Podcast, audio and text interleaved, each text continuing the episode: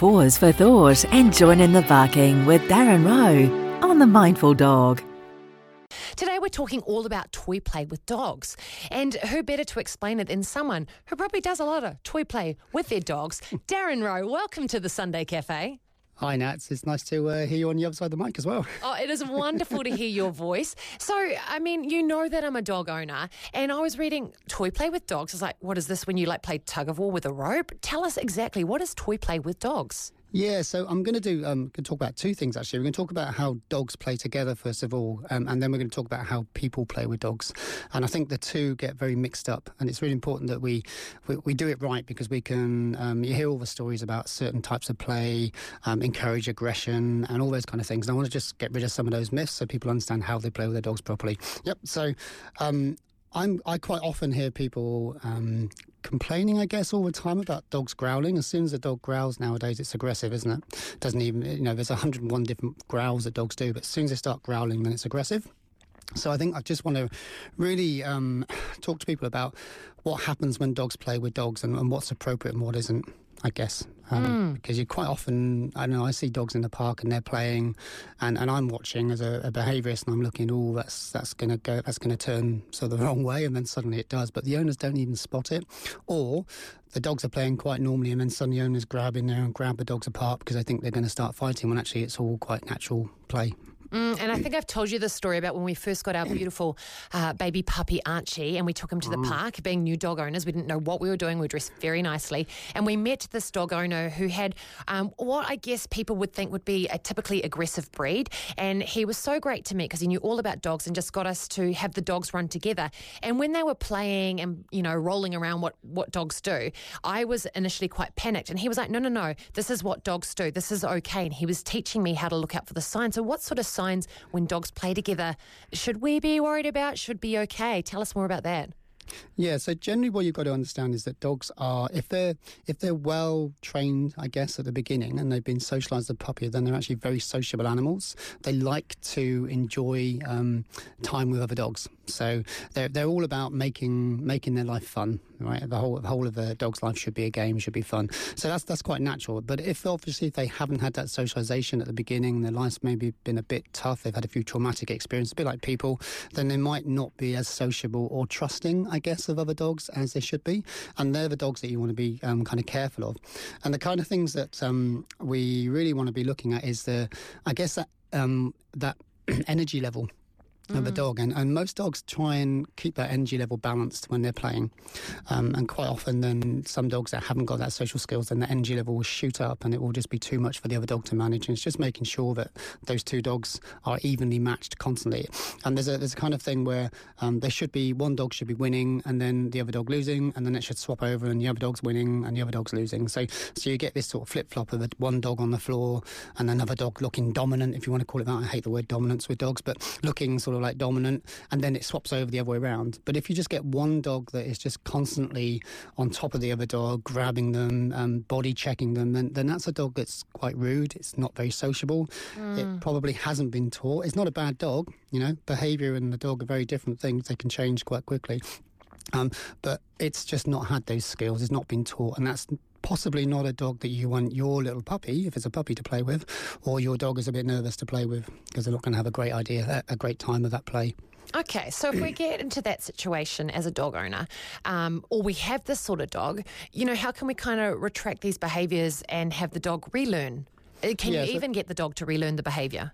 Yeah, definitely. And, and, if, if we couldn't, I wouldn't have a job, I guess. Um, so, so that's what that's what dog behaviourists or dog trainers are for. I'd probably go to a dog behaviourist if I if I was um, going to do that because it's actually um, the the skill comes in with the the behaviourist having a dog that is very well balanced. I've got a few dogs. I've got some very unbalanced dogs as dogs trainers. We have sort of nutcases the same as everyone else, but um, uh, but we've we've chosen those dogs. Um, uh, but we have uh, I've got two or three dogs that are, are incredibly balanced, and they, will teach all those sort of calming signals and all those sort of um, signals that dogs are meant to have learned as a puppy. Um, so Fred, my big Irish setter. Um, he's uh, he's incredibly calm, and we can have a dog that's like barking and screaming and doing all those silly things, and he'll just stand and look at them, and he'll start to pace their um, behaviour. So he'll look at them, look away. He'll do some licking of his lips, and that's a kind of calming signal, a di- displacement signal they call it. Yeah. Um, he might sort of sniff on the floor, um, and and then he might just turn away and, and show his bum to, to the other dog. And and you see all these behaviours in the park. And if your dog understands them, it's like building rapport with a person when you're talking, mm. and then they'll start to get on and build that trust. But if they don't understand those, then they're probably just staring straight at them, and then you might have that sort of awkward moment when they get too close, and then the tension builds up, and then it's either going to be a play or it's going to be a massive fight. Yeah, very interesting. If you do have a question that you'd love to ask Darren, then please do call on 0800 844 747. You're always welcome to join the conversation and get all your canine questions out there. One thing I've noticed with Archie is that whenever we hit the park with other dogs, he loves to play like chasey and uh, sometimes the other dog doesn't necessarily engage and he'll just run in like this figure eight everywhere. Mm-hmm. Um. Is that just him being playful, trying to get energy out? And I mean, he seems yeah. pretty good at reading the signals. He doesn't bother other dogs. Um, yeah, is that so, just so Archie's regular? quite young, isn't he? Yeah, well, he's five. he's five. Well, yeah, but he's also very, um, the breed is he's quite young. yeah, I have a Labrador in case you're all wondering. so in his mind, he's, he's very young. Um, that's typical sort of um, uh, well, almost puppy behaviour, really. So they're, they're not he's not jumping on the other dog, but he's trying to entice the other dog to get involved. Um, the problem that we have sometimes is that when we have a, um, a, younger dog, say about one or two, a one or two year old is likely to play with a dog up to maybe three, four, five, right? Because they're they're kind of a similar mentality age, I guess so you could say that. Mm. Um, but the problem comes when you've got a one or two year old that's like full on and he wants to play with an eight or nine year old and, and he doesn't read those signs because an eight or nine year old is like a 50, 60 year old person. They're not going to have a little kid jumping all over them. Mm. So, and, and they're going to, they're going to say very nicely because dogs are very good. They, they, they give all the signs and say, don't do that, I don't like it. But if they keep persisting, then that's when those dogs are going to then tell them off. Now, what happens in the dog park there is when an older dog tells a younger dog off, suddenly the older dog is aggressive, normally gets a lead clipped on, they get dragged home. But actually, that's the learning lesson that that young dog needs to have um, in a controlled way. And most dogs are quite good when they do that. Obviously, if you've got a dog that's really nervous, then that's not the best dog to do it. But I think we're missing out on all this um, canine learning, expecting us to be able to do it. But you know, dogs don't learn from us in this way; they learn from other dogs. Dogs learn from dogs. That's a great yeah. point. Um, yeah, I well, mind you, in our park, most of the dog owners kind of know each other. We're very familiar with the other yes. dogs, so yeah. um, even if it's a bit of a an old dog kind of telling off the young dog, we, we don't really worry about it. But yeah. what if we were in a situation um, where perhaps our dog or another dog is behaving in a way uh, that we need to put control on quickly or um, yeah. diffuse the situation? What's some tips there that we can do? Well, well, first of all, um, I think the um, standard guidelines for all the council dog uh, dog control is that if you don't have a recall and a really good recall, don't take your dog into a dog park. And um, you know, people do clearly um, because most people don't have recalls when you go to dog parks. But that's a really important one because you've got to call your dog off if you're if you're not um, if your value, if you want to call it that, isn't high enough, and the dog that they're playing with is a, of a higher value, you're never going to get your dog back. So you've got to work on that relationship with you and your dog, um, so that you can call your dog off um, another dog or a, another cat or anything really. Yeah, and and the way to do that leads us quite nicely, and that's into um, how we interact with our dogs. Um, it's all about us playing with our dogs in the right way, and I think for years, um, I've been told that you don't play tug of war with a dog because it increases aggression and all those kind of things. And in particular breeds, we're looking at the, the sort of bully type breeds and all those kind of things. Yeah, um, I'll play tuggy with all of those types of dogs, but I'll do it in a way that isn't building that um, that predator predator interaction, which is mm. where we all go wrong. So, so I don't know if you know much about dogs, but they're all they've all been bred really to do a job, and they've all and they're all predators, and and so are we. We're we're a predator as well. So when when a predator and a predator plays, you build up this this sort of aggression, this hierarchy, because I have to win, then you have to win, and so on and so on. And you see these people that um, with the big bully dogs, they've got a toy and they're like swinging them around, and, and it's all about let go and all, and, and it's a big battle and it's never going to work like that.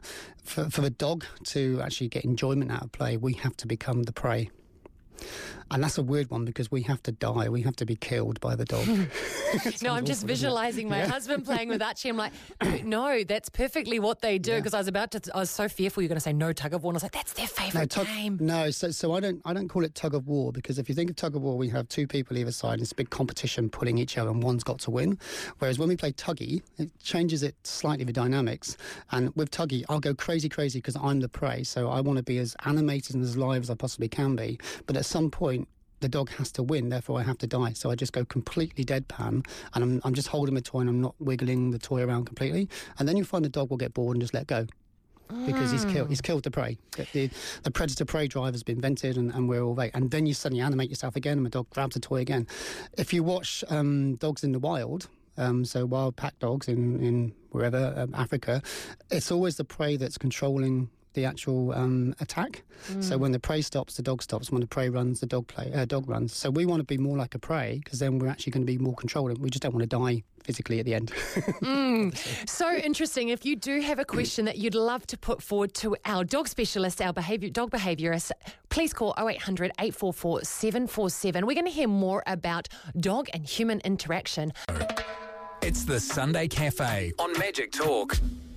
And we're back. So we're talking with Darren Rowe, the dog behaviourist, about dog play. And we just have discussed about dog to dog interactions. And we're just getting into this new game, this new term, tuggy, and dog human mm. interactions. And we've heard, well, some wonderful tips already. If you do have something you'd love to know or your dog's behaving in a way that you just want to check in and check everything's okay, please do call 0800 844 747. You can always join our conversation and you are always welcome.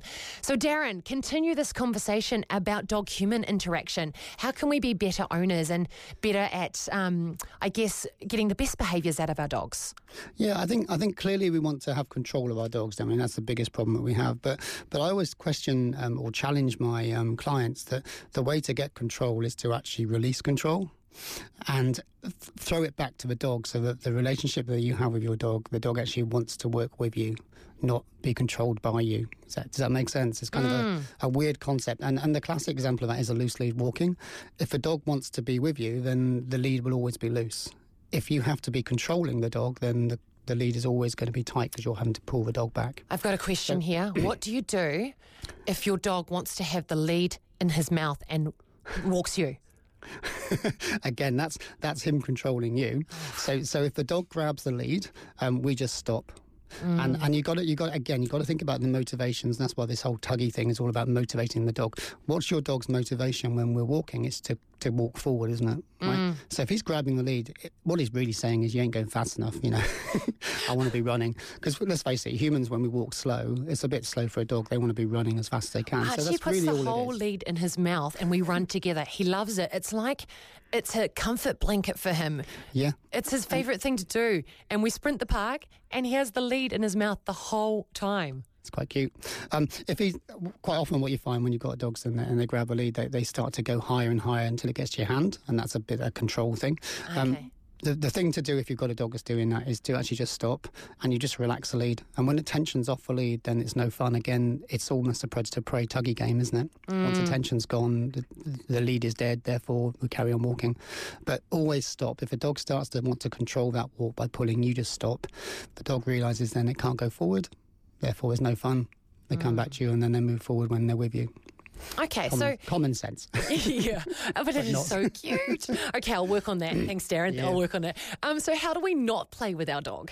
Yeah, so um, oh, this this is really bad. What we there's a couple of things that we have problems with. If you think about it, most dogs are rehomed or, or put down, um, euthanized because they bite, and they normally bite people's hands. Um, so they, they're targeting people's hands. And from a very early age, when we do our puppy preschools, we, we try and discourage hands being associated with food. And, and Um, most dogs, when they're grabbing hands, they're not really trying to bite your hands, they're just trying to get food from your hands. And particularly if you've got a small kid, if they're targeting hands because they think they've got food in there, it's going to really do some damage, isn't it? Even a, a, a nice dog. So, so we always make sure that when we have a puppy, the first things we do is we feed on the floor. So we just drop the food on the floor. So the puppy doesn't have that association with hands from a very early age. um, then once we've got that, we teach our dog how to interact with hands. So um, what we want to do is teach our dog to lick hands rather than bite them. So if you think about what most people do, they put their thing, they put the treat between a finger and thumb, and then they give it to the dog, and the dog jumps at the fingers, puts his whole mouth around your hands, and takes a treat. And we've actually told our dog that it's okay to bite our fingers. That's fine. And as a puppy, that becomes a great game. Whereas if you put it on the flat of the hand and you give that to the dog, they'll lick the treat off. So you're encouraging your dog that hands are for licking. Mm. a real subtle change, but at that age, it's a huge thing for a dog. And and when if people sort of say to me, "Oh no, that's that's just rubbish," just think of a horse. You would never give a horse a treat with your uh, a treat in the finger and thumb. You'd have no hand lift. You'd always do flat hands. Yep, exactly the same kind of concept. Once you've got that, then you've got a different association with hands, so therefore the dogs aren't targeting them. The other thing that you don't want to do, and I see this all the time, unfortunately, with um, unfortunately mainly men um, with the uh, with the sort of bully dogs is that a whole rough and tumble around the head. So you know you grab them, you go around the head. Dogs hate that. Um, all you're going to do is encourage your hands to be bitten again because they will just want to get your hands off. And of course they don't use their hands; they use their teeth. you know. Interesting, interesting. And I'm just thinking once again about my Archie in our life. And um, at the moment, we're teaching him to be around little kids at our church. Out, there's a bit of a shout out to St. Peter's Presbyterian, which is on in nine minutes. Um, and the, the kids are doing a great job, like of using the treats. Um, he loves a little bit of sausage, and they're actually they're putting it, they're getting him to do a command, then putting it down on the ground, telling him to wait, then releasing the treat. Brilliant. Um, We just find that's a little bit safer with the little children um, because we're not yeah. we're not the parents of the children. We don't know how the children are going to react, and we're just trying to do all we can to, um, I guess, control Archie's behaviours. Yeah, and I would always, if I've got kids um, under sort of five, I'd always have the dog in a down, and I'd always be holding their collar because I want complete control. The, the problem is, I'm, I'm, as much as kids can run away and stuff like that, but it's always a dog that gets in trouble if they do something silly, and, and dogs are dogs at the end of the day. They might do something silly, so I'm always trying to control that dog and. and not control the dog, more trying to make sure the dog isn't going to get in trouble because it's always a dog that gets the sort of bad side of it, isn't it, really? Mm, well, we do have a question that's coming through on the phone. Uh, this is Tracy. Welcome, Tracy, to the Sunday Cafe on Magic Talk. What would you like to ask? Morning, Tracy. Thank you so much. Morning. Um, we have a cavoodle who's about um, three and a half years old, Yeah. and he he bites at people. So it's normally he like barks crazily at the door type thing, um, and then we sort of calm him. You know, the person comes in, and we introduce him to the person, da da da, and then when they go to leave, it's Yeah. like he just surprise attacks them. He actually like jumps up and bites, especially men. Um, he'll bite them on the back of the leg, or he gets as high up as the butt, sort of thing. He actually does bite. He also like um, we have him on a lead all the time when we're out, but he will actually, you know, like he will go to almost bite at somebody When they're walking past. he's on the lead. Yeah. Is that when when is that when they're um, as they go past or as they're coming toward you? So it's just- Um, as just they left go past, actually. Yeah, yeah. Most it's time- almost like a most- surprise attack.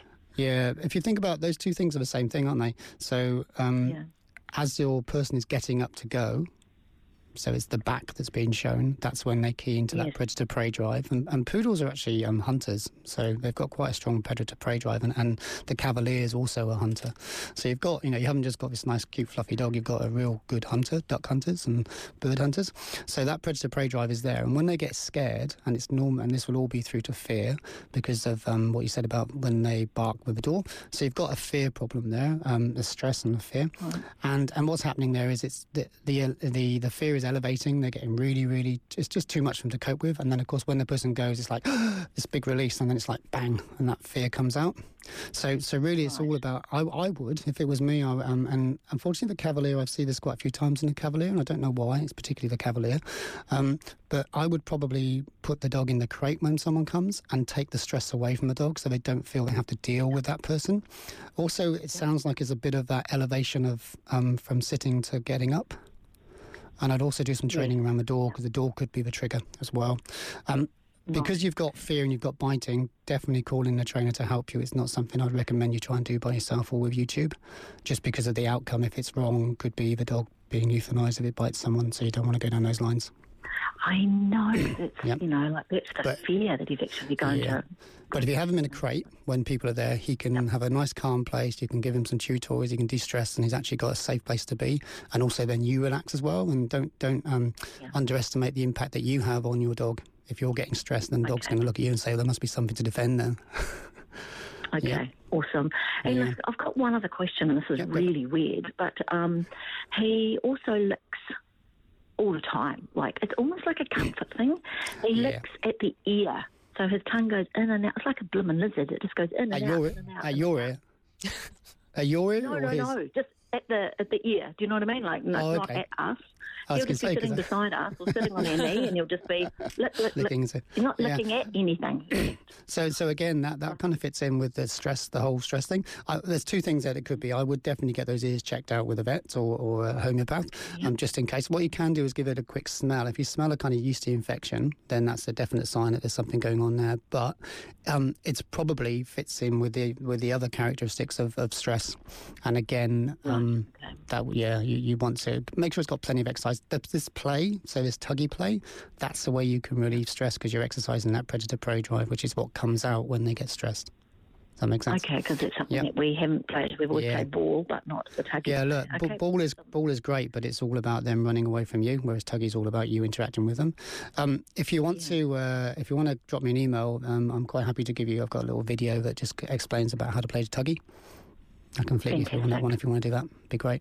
Oh, yeah, you Well, can flick that one Thank to you me so too. much. Yeah, cool. Tracy, thank you for calling in. And if you have any questions that you would like to ask Darren, we'll call 0800 844 747. If you just want to join in the conversation on the San- Sunday Cafe today, please do call in.